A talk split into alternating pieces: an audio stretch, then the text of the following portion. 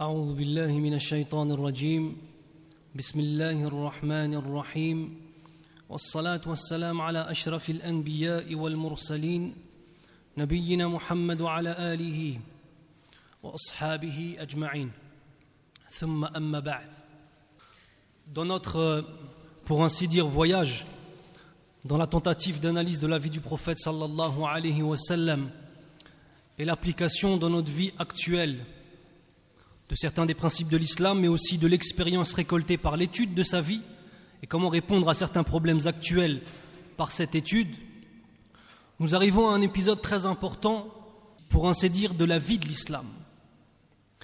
Très important dans la vie des musulmans de l'époque, et cela par la conversion d'un homme qui marquera les consciences jusqu'à nos jours, Inch'Allah Ta'ala, jusqu'à Yom Al-Qiyamah. Nous parlons de la conversion de Hamza ibn Abd al-Muttalib. Je vais donc, dans un premier temps, vous raconter l'histoire de sa conversion, Inch'Allah Ta'ala, puis par la suite, reprendre certaines étapes de sa conversion pour tenter de les expliquer et pour tenter de voir, Inch'Allah, ce dont nous pouvons profiter dans l'analyse de cette conversion.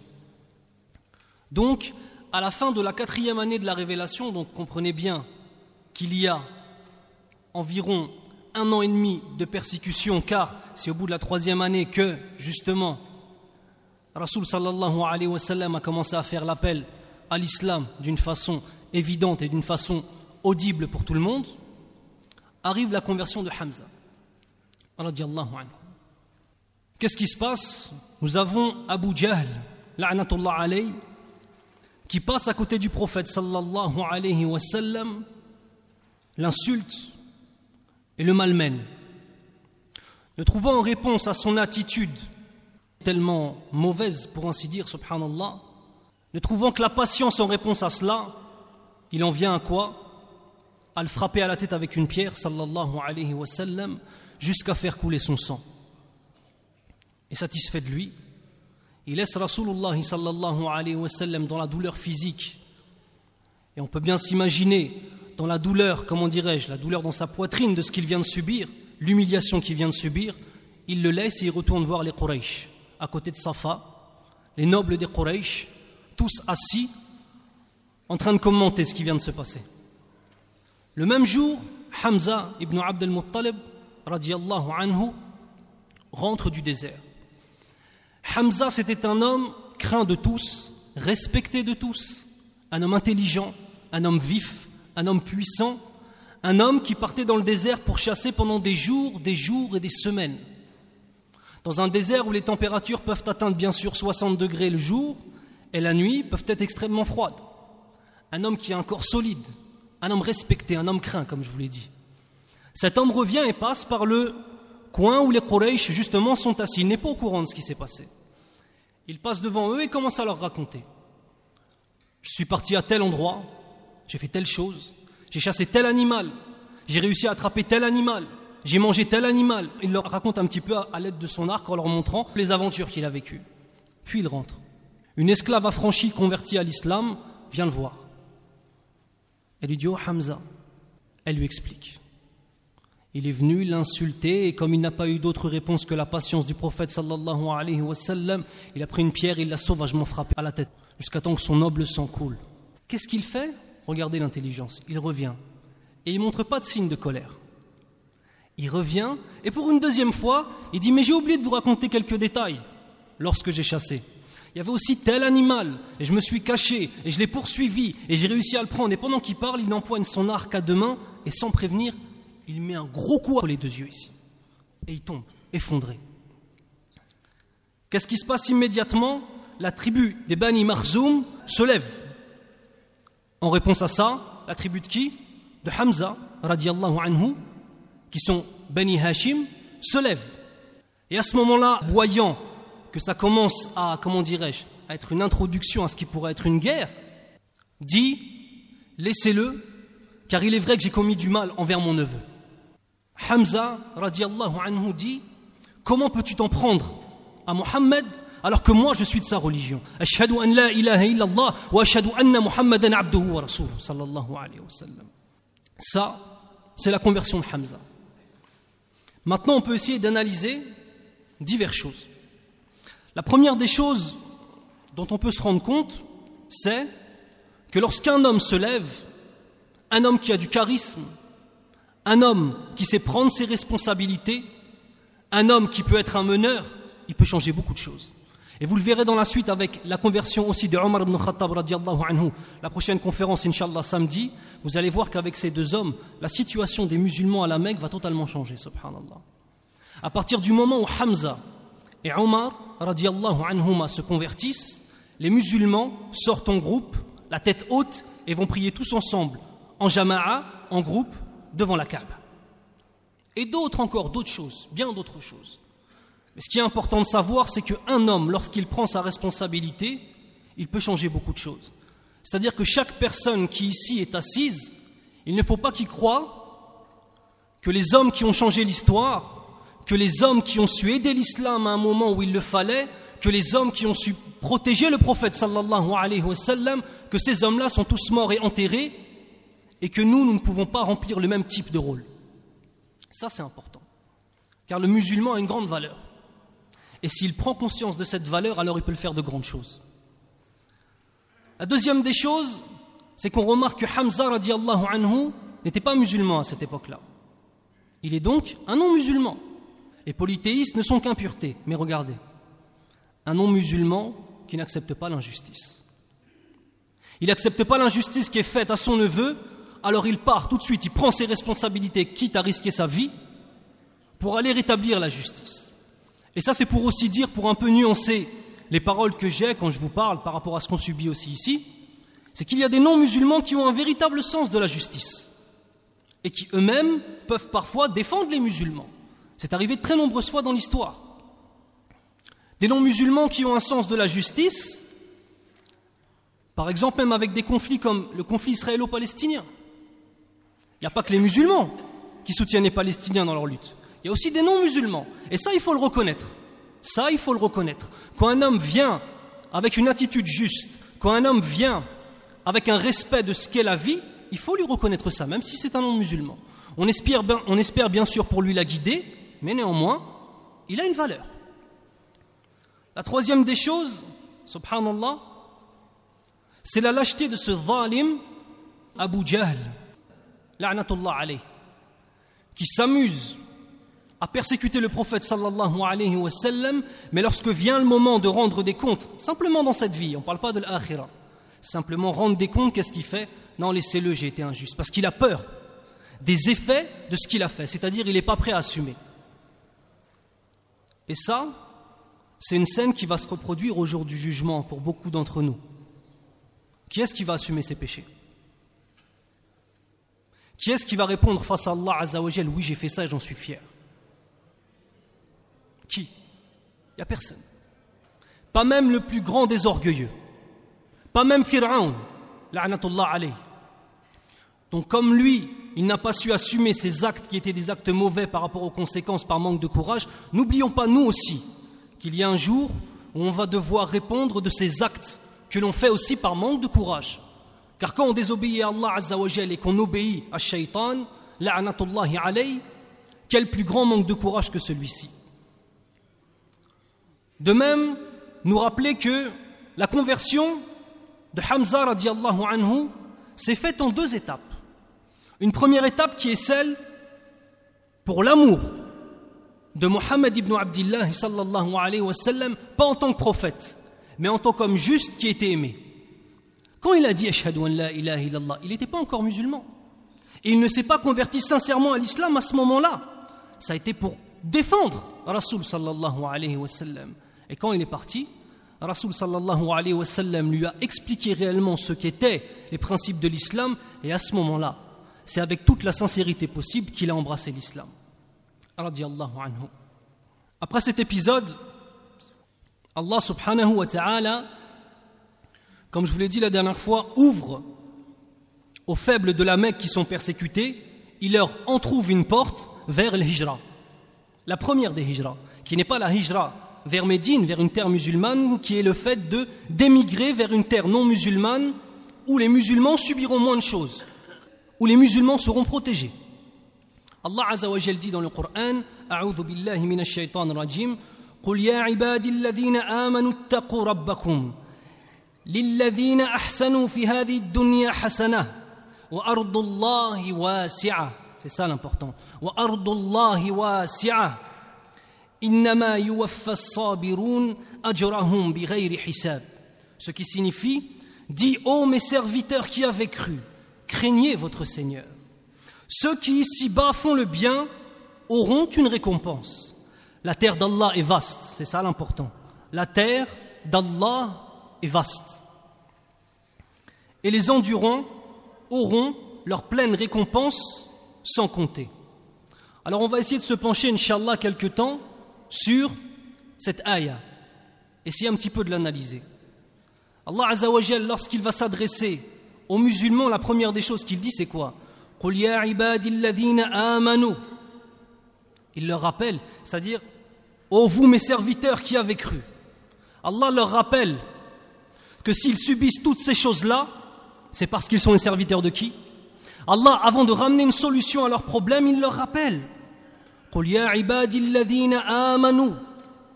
N'oubliez pas que vous êtes des musulmans. N'oubliez pas que c'est pour ça que vous êtes en train de subir. C'est très important. La deuxième des choses, craignez votre Seigneur. Taqwa, c'est s'éloigner de tout ce qui est muharram. Et de même de s'acquitter de tout ce qui est wajib tout ce qui est obligatoire.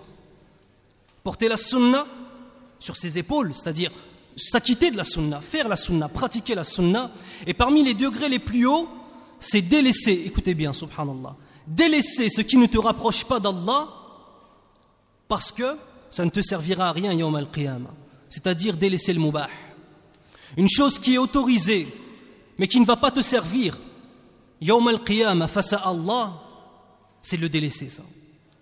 Parce qu'on a conscience dans cette vie que tout ce qu'on fait, tout ce qu'on dit et chaque instant qu'on a laissé passer, ça va être quoi? Ça va être un regret au jour du jugement. Ya Rabbi, pourquoi j'ai pas mémorisé plus de Coran Ya Rabbi, pourquoi j'ai pas fait plus de bonnes actions? Pourquoi j'ai pas donné plus d'argent aux pauvres? Pourquoi j'ai pas construit des mosquées? Pourquoi j'ai pas construit des madaris? Ya Rabbi. At-taqwa, parmi les plus hauts degrés de la taqwa, c'est de délaisser les choses qui ne, nous serviront pas en tant qu'adoration devant Allah. Et de même, par rapport à ce qu'est l'ihsan, l'ihsan qui est le plus haut degré de la foi, qui est ce qui signifie d'adorer Allah comme si tu le voyais. Si maintenant un seul d'entre nous avait l'occasion de voir Allah subhanahu wa ta'ala devant lui 24 heures sur 24, est-ce qu'il commet un seul péché? Je vous pose une question.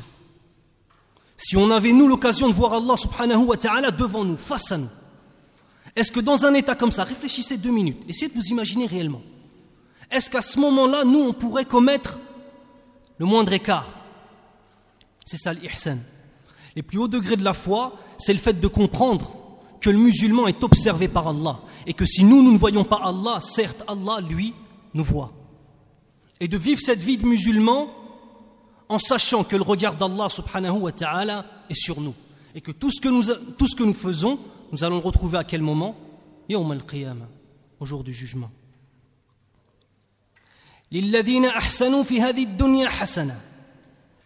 C'est-à-dire, ceux qui ici-bas font le bien auront une récompense. Alors on va essayer de se pencher sur cette récompense. Une récompense dans l'au-delà qui nous attend et qui est aussi réelle que vos actes et que votre foi dans cette vie. Le musulman a la certitude qu'il va être jugé, et donc il a la certitude que s'il s'acquitte de ce que Allah subhanahu wa ta'ala nous a ordonné de faire, qu'est-ce qui va se passer? Inch'Allah ta'ala, s'il meurt sur la ilaha illallah, il va rentrer au paradis. Et Allah nous le rappelle, ceux qui ici-bas font le bien auront une récompense. C'est-à-dire, Allah nous informe, dans ma miséricorde, je vous ai ouvert une porte. Une porte pour le fait de commencer à partir, à vous exiler. Mais préparez-vous. Parce que l'exil, ce n'est pas une chose facile. Regardez les gens de la génération de nos parents, quand ils sont partis de leur pays, pour venir travailler en France, pour nourrir leur famille. Ils ne sont pas venus faire du tourisme. Ils sont venus ici, ils se sont sacrifiés. Ils ont subi. Il y a des gens, il y a des papas, ils ont passé des 30 ans dans des foyers à 4 ou 5 dans des chambres. Et il y en a qui sont encore aujourd'hui. La dernière fois, subhanallah, un frère est parti. Une dame est venue à la mosquée demander euh, justement l'imam. Parce qu'il y avait un monsieur de 70 ans qui demandait à voir un imam. Ça faisait 30 ans qu'il était là. Il habitait tout seul dans une pièce, dans un foyer. Il n'arrivait plus à retourner au bled, il n'était pas bien au bled. Mais en France, il n'était pas vraiment accepté. L'émigration, ce n'est pas une chose facile. Mais cette difficulté, elle a une grande récompense pour celui qui fait le hijra vers un pays musulman, bien sûr. Mais il faut aussi savoir s'armer. Il faut aussi savoir s'armer. La première des armes, c'est quoi? C'est la foi. C'est une poitrine large. C'est un homme qui a conscience que le hijra, ce n'est pas du tourisme religieux. C'est un homme qui a conscience que le hijra, c'est une des plus grandes adorations qu'un homme puisse faire. C'est un homme qui a conscience que le hijra, ça se prépare intelligemment. C'est un homme qui a conscience que le hijra, c'est pas le fait de partir d'un pays pour retrouver uniquement les gens du même pays dans des maisons luxueuses. C'est une adoration. C'est le fait de purifier son cœur, purifier sa poitrine pour s'élever vers Allah subhanahu wa ta'ala.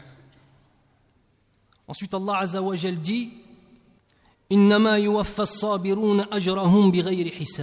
ce qui signifie et les endurants auront leur pleine récompense sans compter. Vous savez, chaque mot, chaque mot, chaque virgule dans le Coran n'est pas posé là par hasard. Allah Azzawajal nous dit les endurants auront leur pleine récompense avec un détail qui vient après. Enfin, un détail. Des mots qui ne sont pas un détail, qui sont extrêmement importants, sans compter. C'est-à-dire, nous, ici-bas, on a combien de temps à vivre?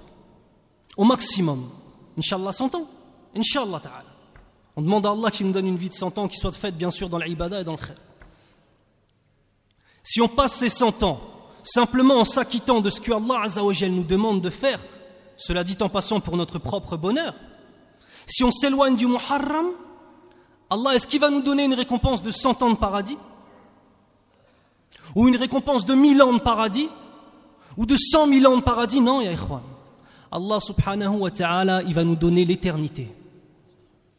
Imaginez-vous 100 ans de vie comparé à l'éternité, qu'est-ce que ça représente? C'est même pas un clin d'œil. Regardez la générosité de notre Seigneur. Et regardez-vous, regardez-nous que nous-mêmes on se regarde et qu'on s'analyse. Chaque jour qu'on se rappelle cet amour qu'Allah subhanahu wa ta'ala nous témoigne. En faisant notamment en sorte que là, vous êtes ici assis ce soir. C'est pas tout le monde qui a cette chance, Ce C'est pas tout le monde. Et c'est pas le moment de se dire je suis un type bien parce que je suis là, non. C'est le moment de baisser la tête et de pleurer en disant merci à Allah Azzawajal de nous avoir amenés ici. C'est pas vous qui avez choisi d'être là, ya C'est Allah Azzawajal qui a mis dans vos cœurs cette volonté de venir. Est-ce que par rapport à ça, on ne va pas être des adorateurs qui remercient leur Seigneur? Donc arrive, au mois de Rajab de la cinquième année de la révélation, la première émigration des musulmans vers l'Abyssinie. L'Abyssinie qui est actuellement l'Éthiopie et une partie de la Somalie. C'était un grand empire. Un roi chrétien, là-bas, qui est juste, souvent on entend qu'il s'appelait le Négus, Al-Najashi. Le Négus, c'est pas son nom. Le Négus, c'est comme Pharaon, Pharaon. C'est un titre. C'est le titre honorifique du roi de l'Abyssinie. On l'appelle Al-Najashi, le Négus. Douze hommes et quatre femmes parmi les musulmans, dont Uthman et Ruqayya, radiallahu qui est la fille de, prophète sallallahu qui sont à noter en passant le premier couple qui émigre fils abilillah. Encore une des nombreuses choses qui nous prouvent la valeur indescriptible et incommensurable de Uthman ibn Affan, radiallahu qu'on appelait aussi Dhunurain. Est-ce que vous savez pourquoi? Dhunurain, jazakallahu khair. Dhunurain qui, qui signifie celui qui détient deux lumières. Parce qu'il s'est marié avec deux filles du prophète sallallahu alayhi wa sallam. Regardez l'amour que lui témoignait Rasulullah sallallahu alayhi wa sallam. Donc ils prennent le bateau, ils sont poursuivis, mais ils arrivent à s'échapper. Avant justement que les non-musulmans les rattrapent. Et arrive un épisode qui va faire que les musulmans vont entendre que la Mecque a embrassé l'islam que toute la Mecque est devenue musulmane. Ils sont en Abyssinie, ils sont accueillis, ils sont protégés par ce roi. et ils entendent que la Mecque est devenue musulmane, immédiatement, qu'est-ce qu'ils font? Parce qu'imaginez le déchirement de quitter sa terre natale, mais aussi le déchirement de quitter Rasulullah. Imaginez-vous si vous, aujourd'hui, vous aviez l'occasion de partir 1400 ans en arrière. On vivrait devant la porte de Nabi sallallahu alayhi wa sallam. C'est vrai ou c'est pas vrai? On ne voudrait pas se séparer une seule seconde de lui. Imaginez la présence de Rasulullah alayhi wa. Celui qui pourrait être face à Rasul sallallahu alayhi wa sallam et qui l'entend parler. Imaginez vos sahabas qui vivaient, subhanallah. Alors ces hommes, ils ont quitté Rasul sallallahu alayhi wa sallam pour préserver leur vie. Ils entendent que la Mecque est devenue musulmane, alors immédiatement ils reviennent, immédiatement. Mais en fait, qu'est-ce qui s'est passé? C'est pas vrai. Il y a eu en vérité un épisode qui est connu dans l'histoire de la vie du prophète sallallahu alayhi wa sallam comme étant la prosternation des polythéistes avec les musulmans et le retour des immigrés. Nous sommes pendant le mois de Ramadan, le prophète sallallahu alayhi wa sallam se lève au milieu de l'assemblée des Quraysh et il commence à réciter Surat al-Najm, la sourate des étoiles. il faut savoir que la plupart des Quraysh, ils n'avaient jamais entendu le Coran. Vous vous rappelez, la dernière fois, je vous avais dit qu'ils avaient adopté différentes techniques. Ils vont dire que c'est un poète, ils vont dire que c'est un fou, ils vont dire que c'est un devin. Et ils vont dire que celui qui écoute cette parole devient fou et se sépare de sa femme, de ses enfants et de sa tribu. Allah Azzawajal décrit leur attitude dans le Coran en disant A'udhu billahi minash shaitan rajim وقال الذين كفروا لا تسمعوا لهذا القرآن والغوا فيه لعلكم تغلبون ce qui signifie ceux qui ont mécru ont dit ne prêtez pas l'oreille à ce Coran et faites du chahut pendant la récitation afin d'avoir le dessus et que personne ne puisse l'entendre. À ce moment-là, tous ces hommes qui n'avaient jamais entendu le Coran, tous ces Quraysh, tous ces polythéistes, entendent le Coran. Ils entendent l'éloquence suprême du Coran, la clarté ultime de ce qui est exprimé, subhanallah, la force des mots et la mélodie parfaite du rythme du Coran. Et Rasul sallallahu alayhi wa sallam arrive à cette ayah en disant Fasjudu lillah wa'budu. Lorsqu'ils entendent ça, ce qui signifie et prosternez-vous vers Allah et adorez-le, Rasul sallallahu alayhi wa sallam se prosterne et ils le suivent dans sa prosternation.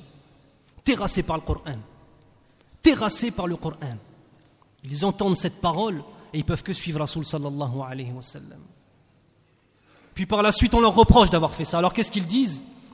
Ils mentent. Ils disent Mohammed avait exprimé de l'estime pour nos idoles. Et il avait dit à l'égard de nos idoles Voici les gigantesques et les géantes, on espère leur intercession.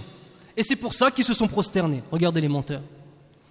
Regardez même ceux qui comprennent que la parole d'Allah Azzawajal c'est la vérité, comment parfois ils peuvent se retourner et ne pas accepter de se soumettre à la parole d'Allah subhanahu wa ta'ala.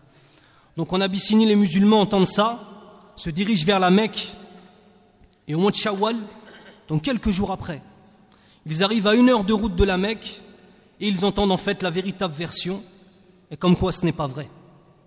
Une partie d'entre eux, la majorité, retourne en Abyssinie, et une partie d'entre eux décide quand même malgré tout, afin de pouvoir revoir Rasul sallallahu alayhi wa sallam, de rentrer à la Mecque en se cachant.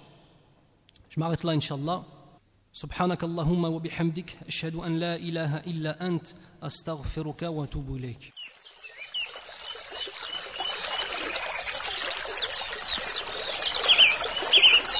Cette œuvre est désormais à votre disposition. Après l'avoir mise en pratique, propagez-la. Conformément à la parole prophétique, Balliru anni walau aya. Transmettez de ma part, ne serait-ce qu'un verset votre site islamhouse.com, l'islam à la portée de tous.